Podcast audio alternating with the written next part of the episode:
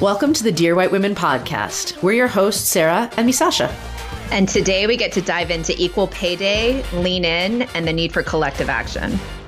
So I'm really intrigued in this topic we're discussing today, which is Equal Pay Day twenty nineteen, because I was like, what's that?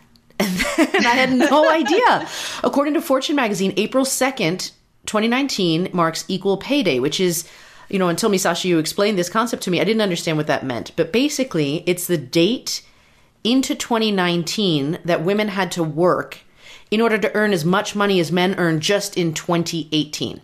So basically, women would have, men and women worked in twenty eighteen, everybody made their money. Women would have continued to work this many more days into this year in order to make the same amount of money that men made on average last year, right? And so that was astounding to me that there's actually a date in place and that it can be calculated. But the April second date is calculated based on all women's earnings, right? Averaging together all the income earned by all different types of women, white women, black women, Latina women, all the other demographic groups. And this is where I thought, Misasha, your insight on this was fascinating, because averages can be misleading. Yeah, I think when we, you know, for me, I didn't learn about Equal Pay Day much before you did, Sarah. I think it was about three years ago, maybe, where I really started to hear it mentioned at all. And I think that you're absolutely right. When we hear about, on this year, it was April second. So we hear about that as Equal Pay Day and we think all women. That's not actually the case. The first Equal Pay Day of the year arrived on March fifth for Asian American and Pacific Islander women. So that basically means that that group earned eighty-five cents on the dollar relative to men, which is, in theory, the smallest pay gap. But even that statistic can be misleading, because if you think about it, that group's all Asians and all Pacific Islander in the same category. But there is a wide disparity within that category. For example, Indian women earned actually more than your average white man, but Southeast Asian women like Thai, Cambodian, Nepalese, and other groups of Asian women earned closer to sixty cents on the dollar. So their actual Equal Pay Day wasn't even March fifth either. It still hasn't come. So that's that crazy, because that's like two right? extra months. It's like for Asian American women as a general rule, even within Asia, American Pacific Islander women, right? That's two months and five days ballpark extra you had to work. But there are, you know, if you look at North Asian, right, Chinese, Japanese, as you said, Indian, like certain subgroups of Asian women are very, very different even within that category. So, huh. Yeah. And I mean, you know, we've talked about April second being the average Equal Pay Day for women. For white women, that date is April nineteenth. So it's not that far from sort of the average date.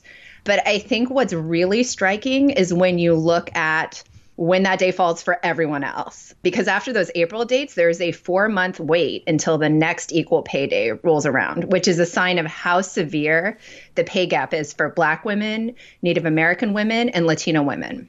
So this year, twenty nineteen, Black women's Equal Pay Day will fall on August twenty-second, so basically towards the end of the summer, followed by Native American women's Equal Pay Day on September twenty-third, and a Latina's Equal Pay Day on November twentieth. I'm shaking which, my head. You can't hear me, right? But I'm totally like, what?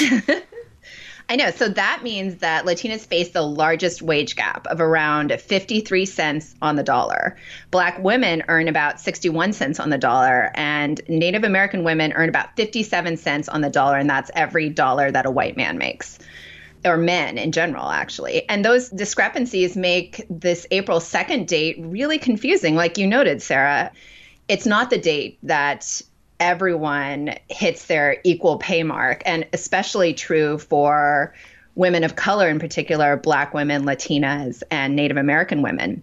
But it does provide a really good point to start discussing this gender pay disparity, right? Because worldwide, women are paid an average of twenty-three percent less than men, according to the U N. And according to the National Women's Law Center, the average woman would earn over four hundred thousand dollars more during the course of her career if women were paid equally to men. That's really significant, I think. Like that amount of money over the course of your career is a huge, huge lifestyle difference, right? So I think this is where it's interesting, because having not known about Equal Pay Day, and kind of, I mean, I do believe and I understand that there is a difference, but a lot of the headlines we're reading and the surveys are showing that people aren't so interested in doing something about this disparity, because people don't even believe that this disparity actually exists, which is mind-boggling, because it is. It's, I mean, it's a fact. It is here. So SurveyMonkey did an Equal Pay Day survey in twenty nineteen, and this year, only sixty-two percent of Americans see the gap in pay. So even fewer people, like, right? Because over the last two years, they were a higher number. And so men and younger Americans are the ones who are most likely to incorrectly believe that genders are paid equally for the similar jobs. This fully half of male millennials think that men and women are actually paid equally. And That's I don't, pretty amazing. Right? Like, what jobs are people in? I'm really curious what the demographic was of this survey. Like, is it professionals? Is it people? Or is it just their opinion of it? But when you have men and the younger generation believing that obstacles that make it harder for women to get ahead are mostly gone, they're not going to actually try to make that much of a difference, right? I think the stats showed that nearly half of Americans think that obstacles are gone, up from forty-four percent last year to forty-seven percent. And nearly six in ten men think that obstacles for women are gone. So maybe it's, I don't know, what do you think? Like a lack of awareness? But yeah, I mean, because all the stats that we just talked about point in the exact opposite direction, right? Right. But then I guess I'm curious, you know, when they think about, well, why do people not think that? Do they think that it's because the media is not representing the truth, right? I think they said that three in ten men see reports of the pay gap in the media are overblown. Two in ten call them, quote, fake news, which, oh my gosh, can we take that phrase out and shoot it? But I know. Four in ten Americans, thirty-eight percent, believe that the gender pay gap is made up to serve a political purpose. So instead of just sincerely looking at the stats, they actually think that there's a twist to it. I think that's hard to do with numbers. I mean, but, you know, but those numbers are obviously showing that that's what's going on. Right. But so if people aren't even acknowledging the problem, you know, how do we even change it? So say we switch it and we say, okay, you know what, there is a gap. I think it sounded like Americans in this survey think that companies should do more to reduce the pay gap. Right? That's the majority of it. seventy-three percent of people said on the survey that companies should be doing more. And some other people said that the government should be doing more, fifty-four percent. But they don't know what that means. Like, what does it mean for a company to reduce the pay gap? What does it mean for the government to intervene? And I think there's not a clear agreement on what these two entities can do to reduce and eliminate the pay gap, right?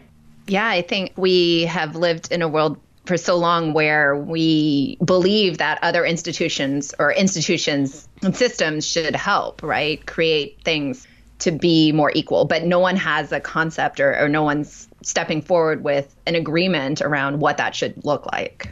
Right.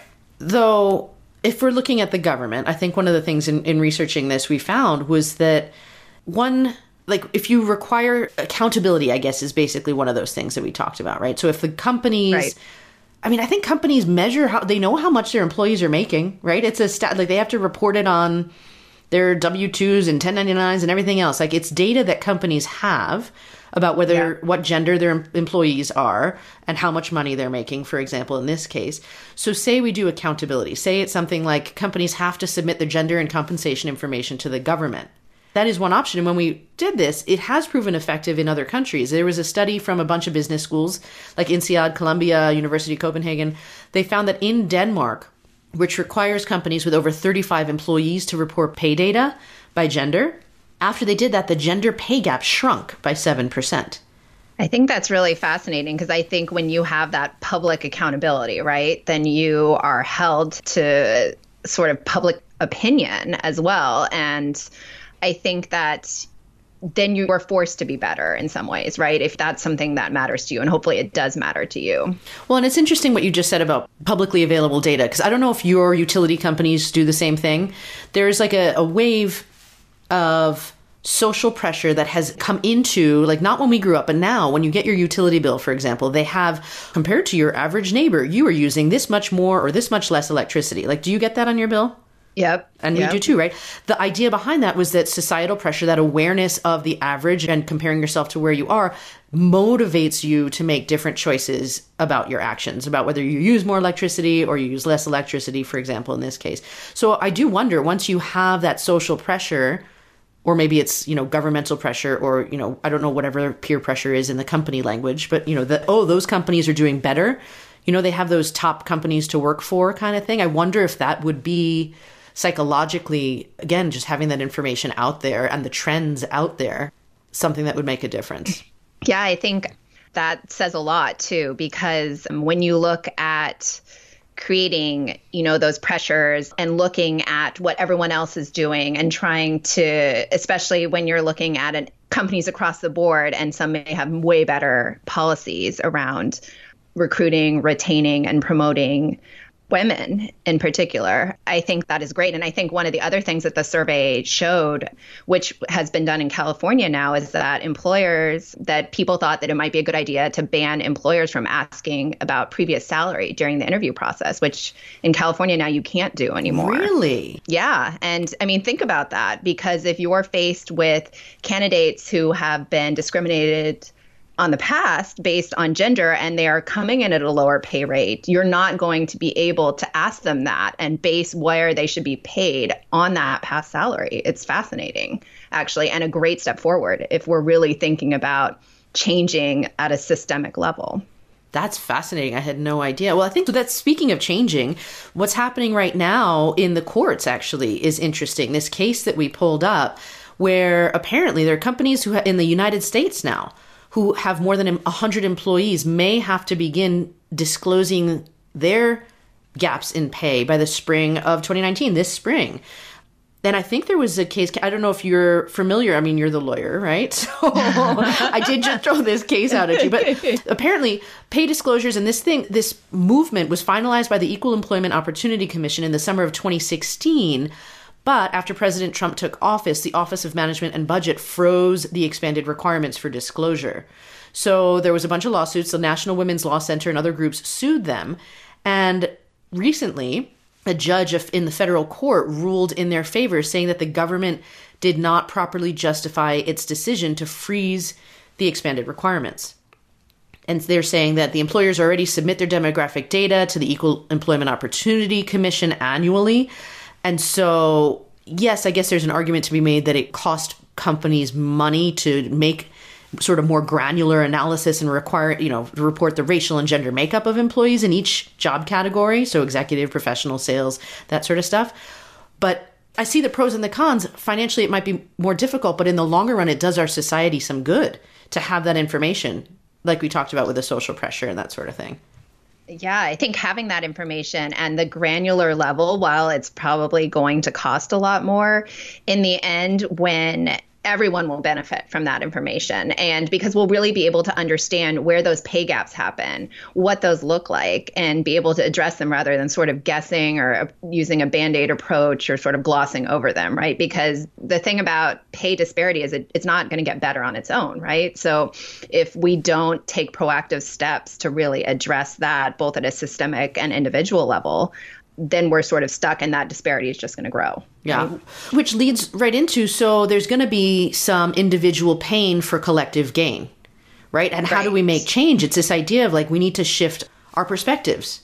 Yeah. And I think, you know, one of the things that's really associated with women in the workforce and women's actions in the workforce has been Lean In, right? In, you know, the past ten years, let's say, has been, even though it's not ten years old, has been sort of that formation and that movement that has really helped define some views about women in the workplace. And Sarah, you and I were talking about this as we were prepping for recording this, but, you know, I was at a large law firm as a senior associate when Lean In came in, and everyone was like, yes, like, this is what we need.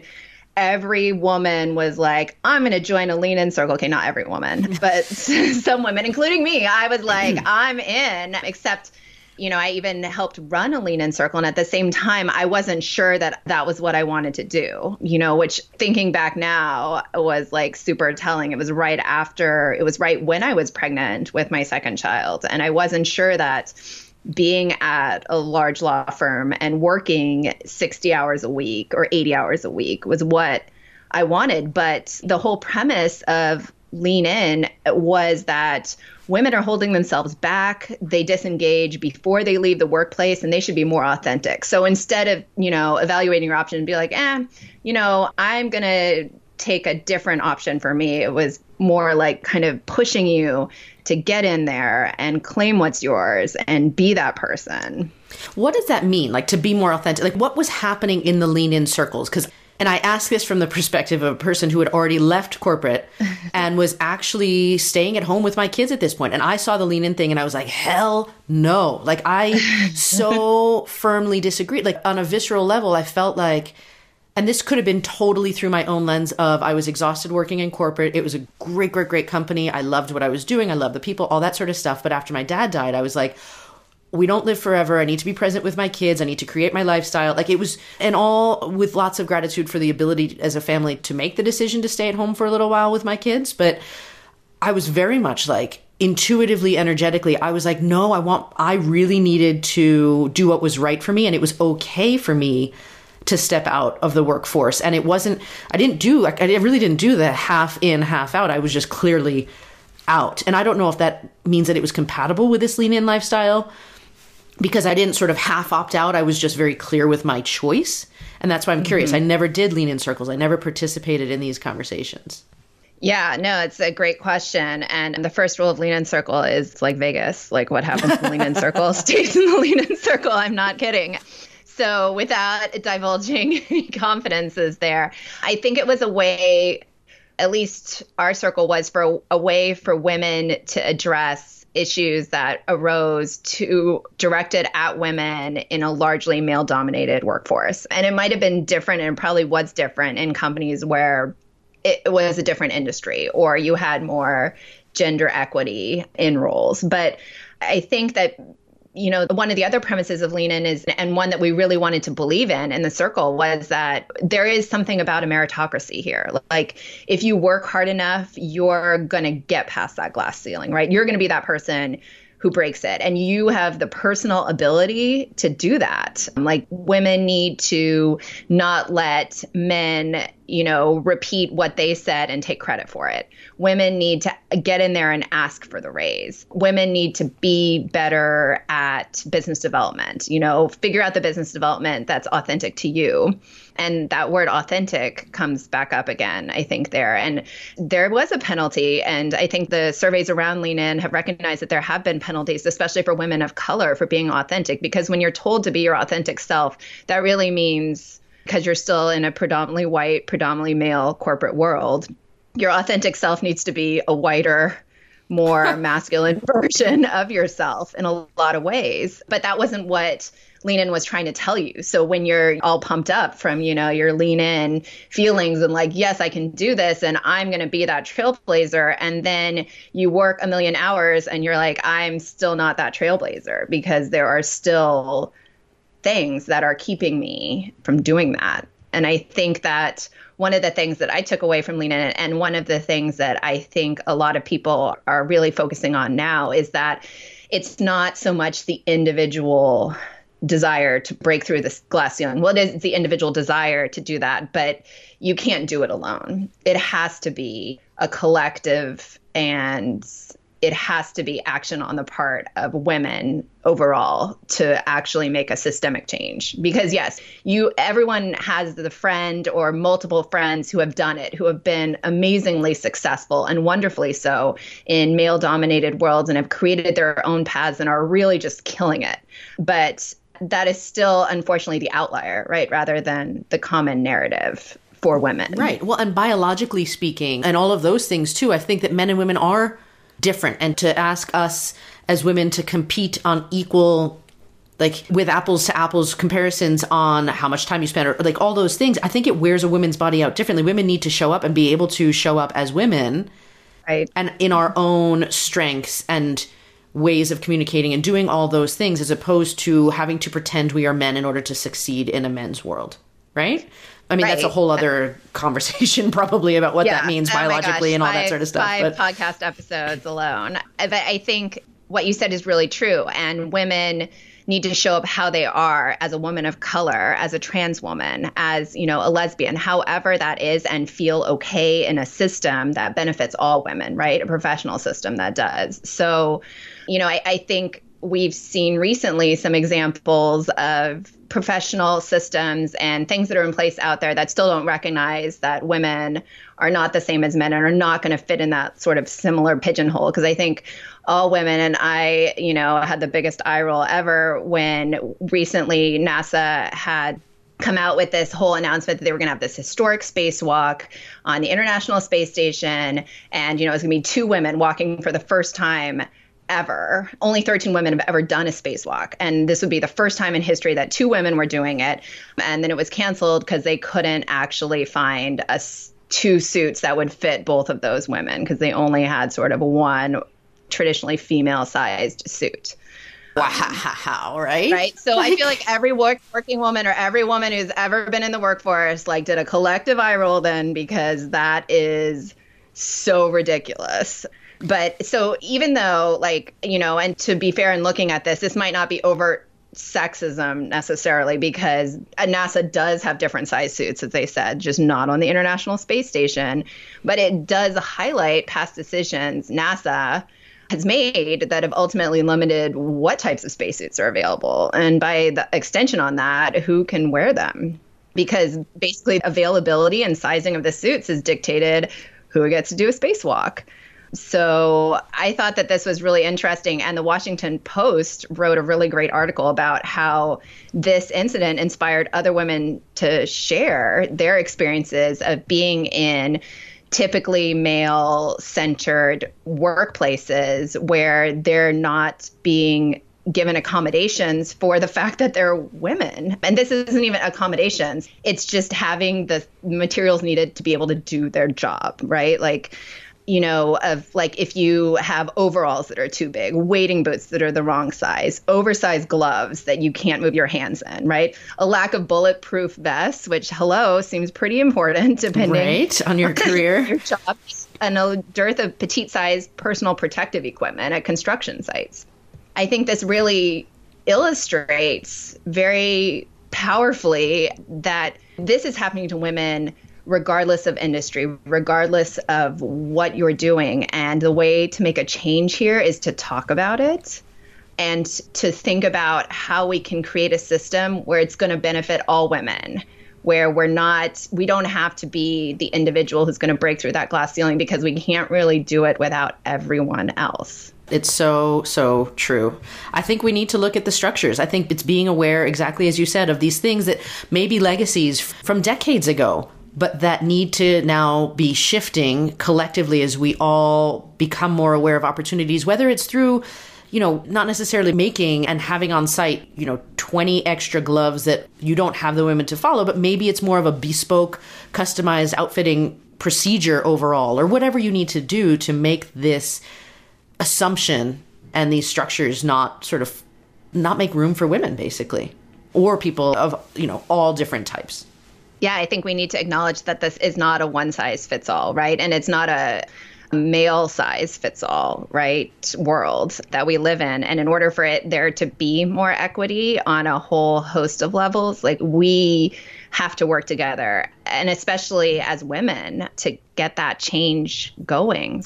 I was just going to say, like, let's share your stories, because I didn't know, like, if NASA hadn't, if that story had not come up, we would never have known about the stuff that female astronauts are having to deal with. Like, what other industries, what other things have we not heard about yet that are out there?